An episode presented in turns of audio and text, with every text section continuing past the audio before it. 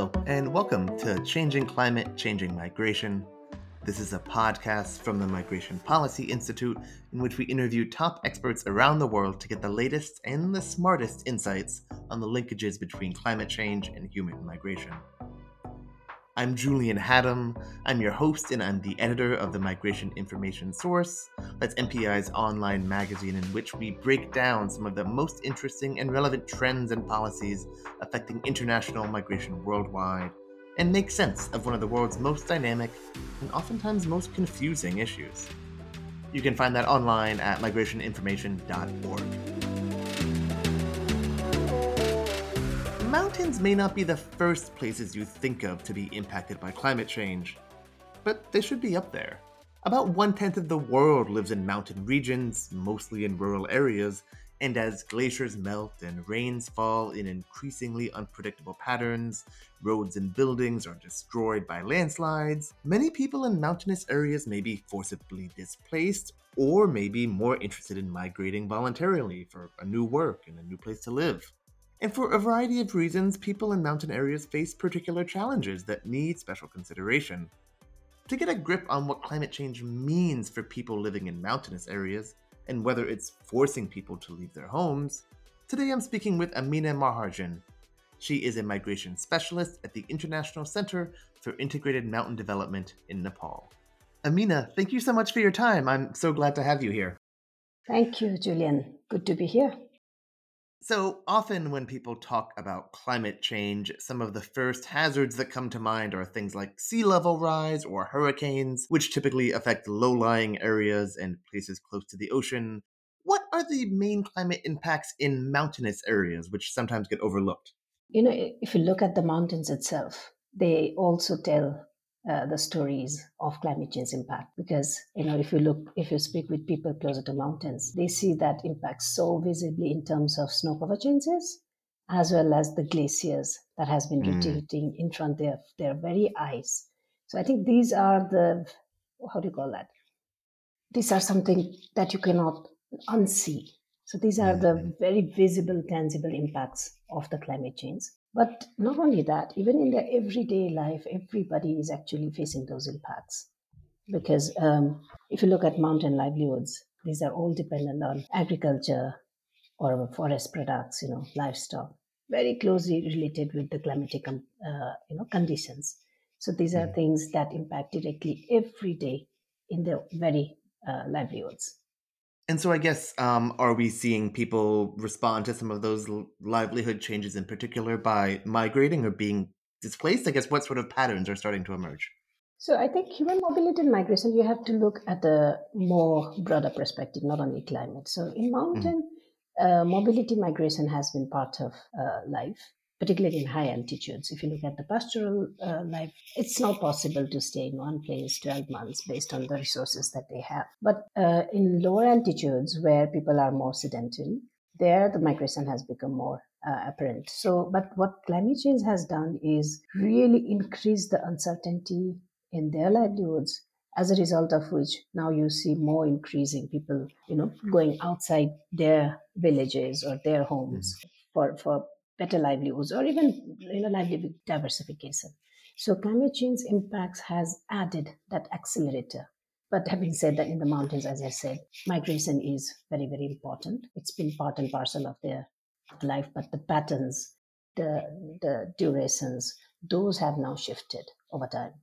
And so, what kind of patterns are we seeing? Uh, are people moving to cities, or sorry, yeah, continue. Most of the migration are now towards cities because mm-hmm. uh, whatever said and done, city based, even if it is wage labor, uh, these are not directly impacted by climate change so directly. Of course, when floods happen in cities or not in the mountains, but more in the plains, heat waves, of course, it impacts, right? Uh, but other ways is base livelihoods are not so directly impacted. And that's one of the reasons people are moving more to the urban centers, not necessarily major cities, but more urban centers. But again, not all of this uh, migration can be tagged as because of climate change. Mostly it is economic and employment driven, but climate change has that accelerator. This is one of those driving uh, forces. Now, what you could also see an increasing trend is displacement, and this mm-hmm. can be uh, environmental stresses, and there you can see more and more climate induced uh, disasters happening. Uh, in the mountain regions, uh, last couple of years now, five, six years, we have seen this uh, very complex kind of disasters, like one disaster causing another, you know, having that get, uh, cascading impacts. And these are where you can see that they're direct linked with people having to move out of their villages, you know, displacement. For instance, like the landslides. Mm-hmm. Once it destroys your land and house, what do you do? You just have to move. It might be short mm-hmm. distance or to Kathmandu or other, you know, cities, but that that's something we are seeing increasingly in the mountain regions you mentioned that there is kind of a, a, culture of migration or a habitual pattern of mm-hmm, migration. Mm-hmm. Uh, I mean, Nepal in particular, I believe uh, the remittances from abroad are a relatively large chunk of the economy. Is it the case that some of those remittances and the money earned by migration can also help prevent uh, or help um, adapt to and mitigate the harsh impacts of, you know, landslides and prevent some of these disasters? You know, it, the answer is not so clear uh, mm-hmm. We like to see linear, you know, relations. That often doesn't happen. Uh, but what we have seen, uh, for instance, in one of our own studies, not only in Nepal but also in the mountains in India and Bangladesh and Pakistan, that remittances does help people to adapt.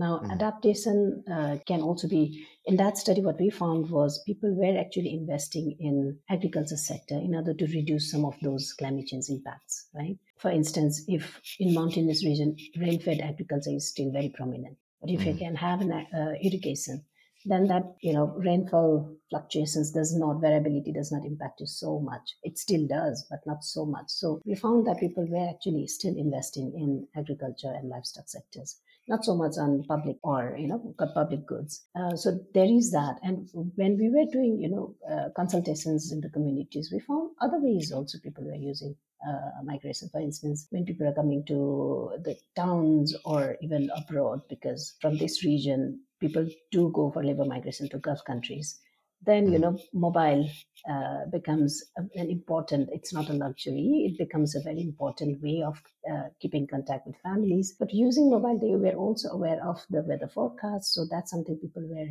you know using more and more and that helped them in planning their uh, agriculture calendar for let's uh, say. So there are different ways uh, it helps but you mentioned about disasters. We found that during disaster immediately after disaster actually it reduces uh, their resilience because when disasters happen in mountain areas most of the places are not that accessible and you know what disasters does?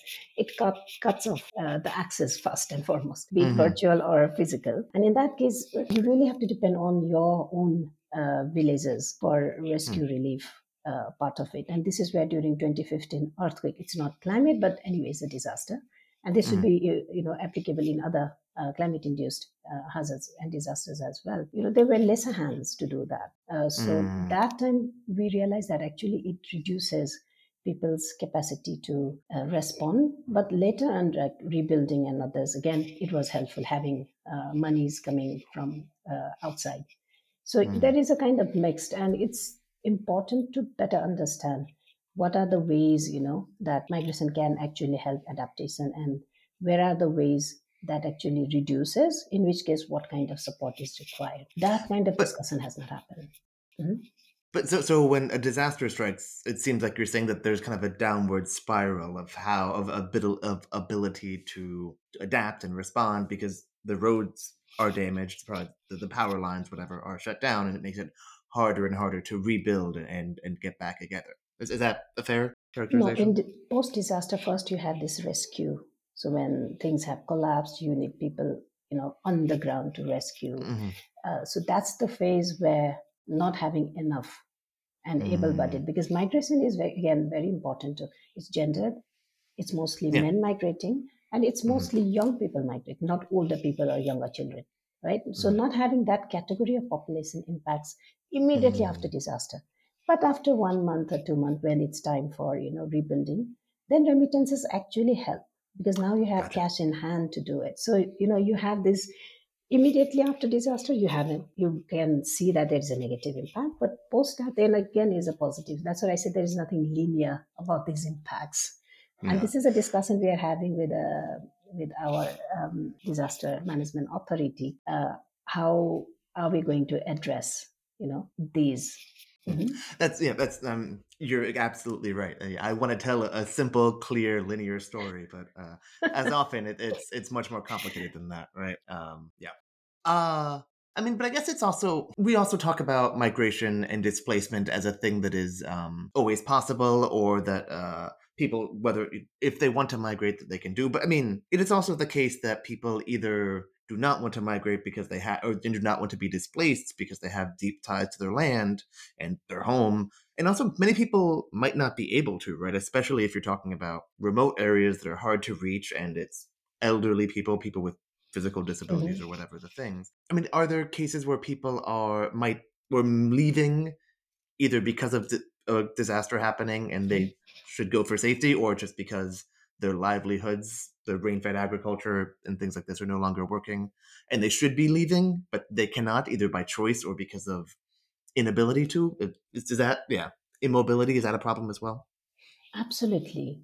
Uh, because when we talk about migration, we forget about immobility, people who hmm can't move, right? And very rightly mentioned, it could be voluntary or involuntary. Uh, because often we feel and we say that people people who can't move actually stay, but it can be also that people who can move might also still stay. And hmm uh, these are stories that you often hear, even in disaster cases.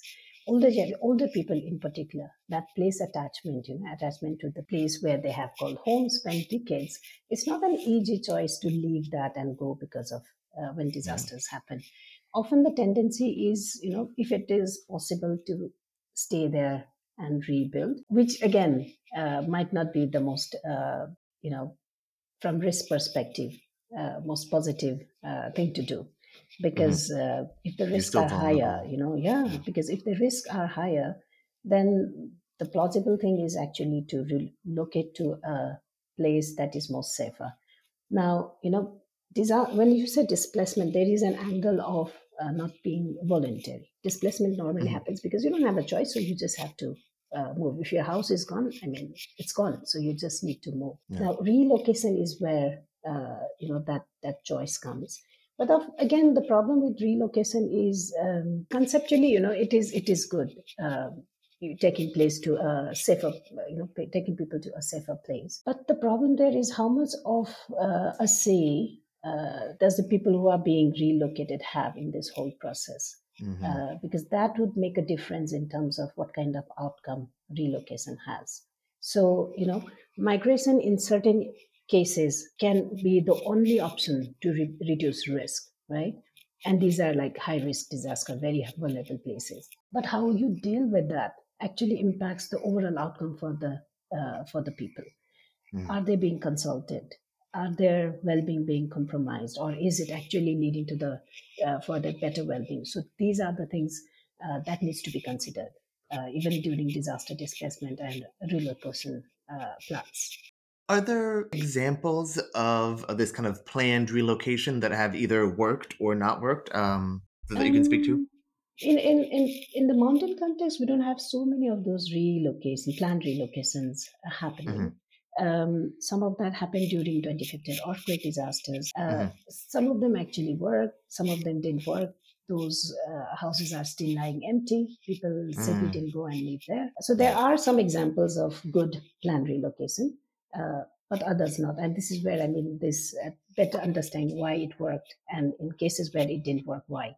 So that Yeah. really matters. And often when we like, I have not done any research per se, but I have interacted with people uh, who had not gone to that new locations, and often they say that you know our field, everything is still in our own village. So you are shift, mm simply shifting the house. So how does that work? You know, I'm not going to mhm. commute one hour every day uh, to look after my field and then live in a house so far away. So that simply doesn't work. So those practical, everyday practicalities that often does not get, you know, considered probably when you are planning those relocations. You can't relocate everything, even if you No, relocate, yeah, the home, you still have the fields and the yeah, the farm, everything is and the road and the, the and the social networks as well. Everything is all exactly, left behind. Yeah. exactly. So this is something uh, my colleagues uh, in China they were saying that Hmm. okay, we did re- did the relocation, but how do you relocate livelihoods? Because Yeah. so you take, you know, they were saying that no, we took the in one context, from rural to more, you know, urban context, but people are still not happy. I said, like, maybe in rural areas they were happier doing their agriculture. Now, what are they doing? They were saying we're mm. trying to give them skills training, you know, to adapt to more, uh, you know, urban uh, livelihoods. But then for younger people, yes, but for older people now learning a completely new skills, yeah. Completely new livelihoods, it's difficult. Obviously, people are going to struggle. So I think mm-hmm. these are the things to consider if you really want to have a successful relocation plan. Yeah. I guess um, both with relocation, but also kind of more generally, what are the implications of this uh, of these of these trends we're talking about? It sounds like we're saying that on the one hand, uh, younger men in particularly in particular because of climate and because of broader economic reasons, are looking to migrate to earn money either in cities or internationally in the Gulf, elsewhere, leaving behind women, mothers, elderly people, elderly people, younger people. Does that mean that in the long run, I mean that that has problems for these rural communities that are just old people and children, right? I guess what are the long-term implications of this migration, especially if those rural areas are increasingly vulnerable to drought and glacier runoff and landslides and other natural disasters and hazards? Um, if the policies remain blind to this mm-hmm. phenomenon, mm-hmm. then what I see is rural, rural populations uh, areas being you know empty of people, this depopulation. Yeah uh-huh. Something uh-huh. we have already seen happening in uh, China and India already in the last decade. And this uh, decade, we saw it in Nepal. I think mm-hmm. 32 districts have uh, reported negative annual growth rate, which means to say yearly they are losing population. Oh, so wow. Okay. Population is going so people are leaving rural areas and not yeah, going back. Yeah, yeah, yeah. So that is already a trend that we see. Um, hmm. And which would be unfortunate because uh, you know mountain areas as such we don't have so much of land because that puts a lot of pressure on these urban areas. And yeah uh, yeah so then yeah what are the conditions in cities then if there's yeah, a huge the, influx of new people? Exactly. The cities then very slowly run out of its capacity to give services and it's not like cities are climate proof right? It has its yeah. own yeah. it has its own risk.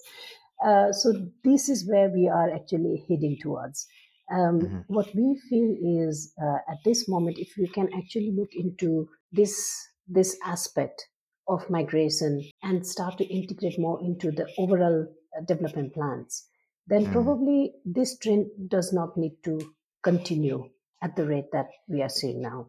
Uh, mm. Because this has huge implications in terms of what have what about the resources uh, in the you know rural mountain areas because right now they are being abandoned uh, and it has its own problems right? So this really needs a systems thinking on how to make you know most productive use of both the resources that you have but also the labor force. Because how much can cities provide? And the dependency only on remittances i think that's mm-hmm. not really a, a, sustainable way of uh, things you know a sustainable way of development or growth whatever I guess what is the government or NGOs, development actors, doing to address these concerns, uh, and what more or what else should be done? There is definitely concerns now, uh, mm. more than let's say earlier. Um, so I, I believe that there is uh, more willingness to try to understand and start try to integrate this uh, in the overall development plans, not only in adaptation right? Mm-hmm. Because again, another thing to consider this adaptation and development, sustainable development is very linked uh, in a way. Uh, the more sustainably developed an area is, the better their adaptive capacities in, in, in many contexts. So that's why I think we need to really uh, talk about, even if we are talking about climate and migration, that broader uh, framework is very important. And um, even now, there is now appetite to better understand and integrate. But I think how to do it is something still missing. And this mm-hmm. is where uh, more focus needs to be had. If I, um, in the mountain country, even in India and uh, in Nepal now, uh, from even from polis, pol- political parties, there is a lot, lot more interest um, in mm. this. Um, but internal migration, international migration, of course, there are policies now. There is more focus on return migration again post COVID because so many people had to sure. return, and then suddenly government was okay. So what do you do now? There is more focus on uh, return migration as well.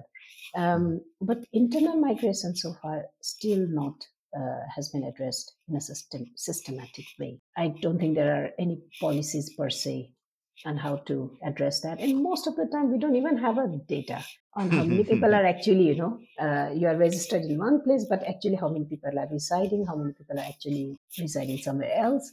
That even that data is missing. So that discussions are uh, very important. And uh, in one of our new work, that's exactly what we are uh, hoping to do. Uh, how do you bring this mobile population uh, in the whole development discussions, you know, mm-hmm. that adaptation discussions? Because often what you see is in adaptation other work, it becomes a background. People are moving mm-hmm. for various reasons, and that's it. So that is more, you know, uh, considered as a challenge, something that needs to be stopped. Migration still seen seen from that lens. You know, this is a challenge, mm-hmm. something that you need to stop. Everybody, mm-hmm. that's the starting point. How do you stop? And often when I interact with policymakers, that's the implicitly or explicitly it comes. How do you stop mm-hmm. migration? And I'm like, is that really what you want to focus? Maybe we mm-hmm. need to focus, you know, differently? How do you make rural livelihoods more sustainable? How do you climate proof rural livelihoods? Maybe that's the way uh, to look. Because if you have sustainable livelihoods, if you have um, adaptive, resilient livelihoods, then maybe people would be happy staying back, you know. And it's not only when I say livelihoods, really uh, broad. It's not only about income because this is something that has stayed with me. This was actually in Uttarakhand, India. Women, uh, I was just discussing with a group of women there. They said, no, no, no, we're not going to stay. And I was like, why? But then, like, income, everything is it. And they said that, you know, if you can't use this money to buy the services that you want, it's a piece of paper. So if I have hmm. to, you know, uh, go to the nearest town for the smallest of uh, health issues, why should I stay here? I would rather hmm. shift there. And that's my uh, goal. So those basic, hmm. That's why I think that broader frame of sustainable development with access to basics, you know, education, health, those becomes very important if that happens, then of course, I, I think uh, this very rapid and chaotic urbanization, what we are seeing in the region, can probably shift. Uh, having said that, urbanization and urban growth is inevitable, and cities will also have to start preparing for more people coming. And mm-hmm. the countries, I think we just have to plan that, you know, people are going to be attracted to more urban lifestyles and instead of one big city that cannot deal with it anymore, can we start thinking of more planned urbanization at national level? You know, where could mm-hmm. those uh, places be and really have that climate uh, eye when you are thinking of uh, urban growth because you don't want to set mm. up an urban area in a very uh, climate risk or vulnerable areas, right? So mm. those are the things to consider, I believe so urban areas and rural areas, making mm. sure that both kind of are run sustainably. That people can live in a city, in the countryside, in the mountains, in a and sustainable way without. And we don't need to think only rural and urban, but also mm. connections. Mm. Okay, maybe some of them will go to urban areas to work, but mm-hmm. they might still want to have that rural base. So why is it so necessary to think that you need to have only one base? Mm-hmm. That translocality, you know, uh, multiple yeah. bases and if you know if that's how it works and people are happy with it why not and this is where i keep saying uh, everywhere that we need to learn from the mountains because the mountain people actually had that multi-local livelihoods successful multi-local livelihoods for decades if not centuries right so mm. maybe that's something to really learn from high mountains how do you do that. That's great. Learn from the mountains. I love that. Okay. Uh, I, we're, that, we're basically out of time, uh, but that is a lovely note to end on. Um, this was a super interesting conversation. Amina, thank you so much for sharing your time, for sharing your thoughts. This was uh, very fascinating. Thank you. Thank you. Thank you for this opportunity. And I hope your listeners are also enjoyed our conversation. I definitely enjoyed sharing mountain insights. Thank you, Julian. thank you. Amina Maharjan is the Senior Specialist Livelihoods and Migration at the International Center for Integrated Mountain Development in Kathmandu, Nepal. Thanks so much for listening to this episode of Changing Climate, Changing Migration.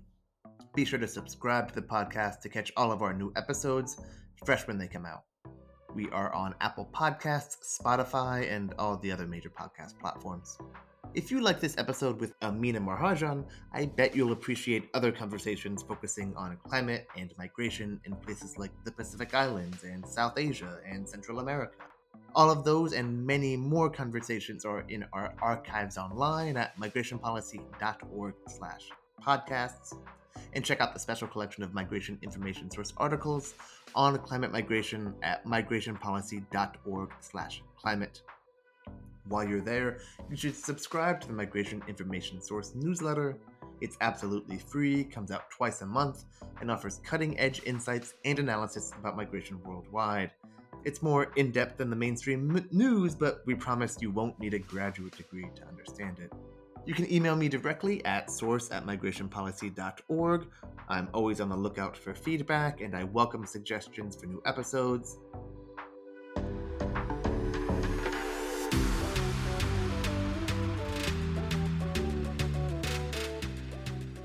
This episode was produced by Daniela Espacio with assistance from Lisa Dixon and Michelle Middlesat.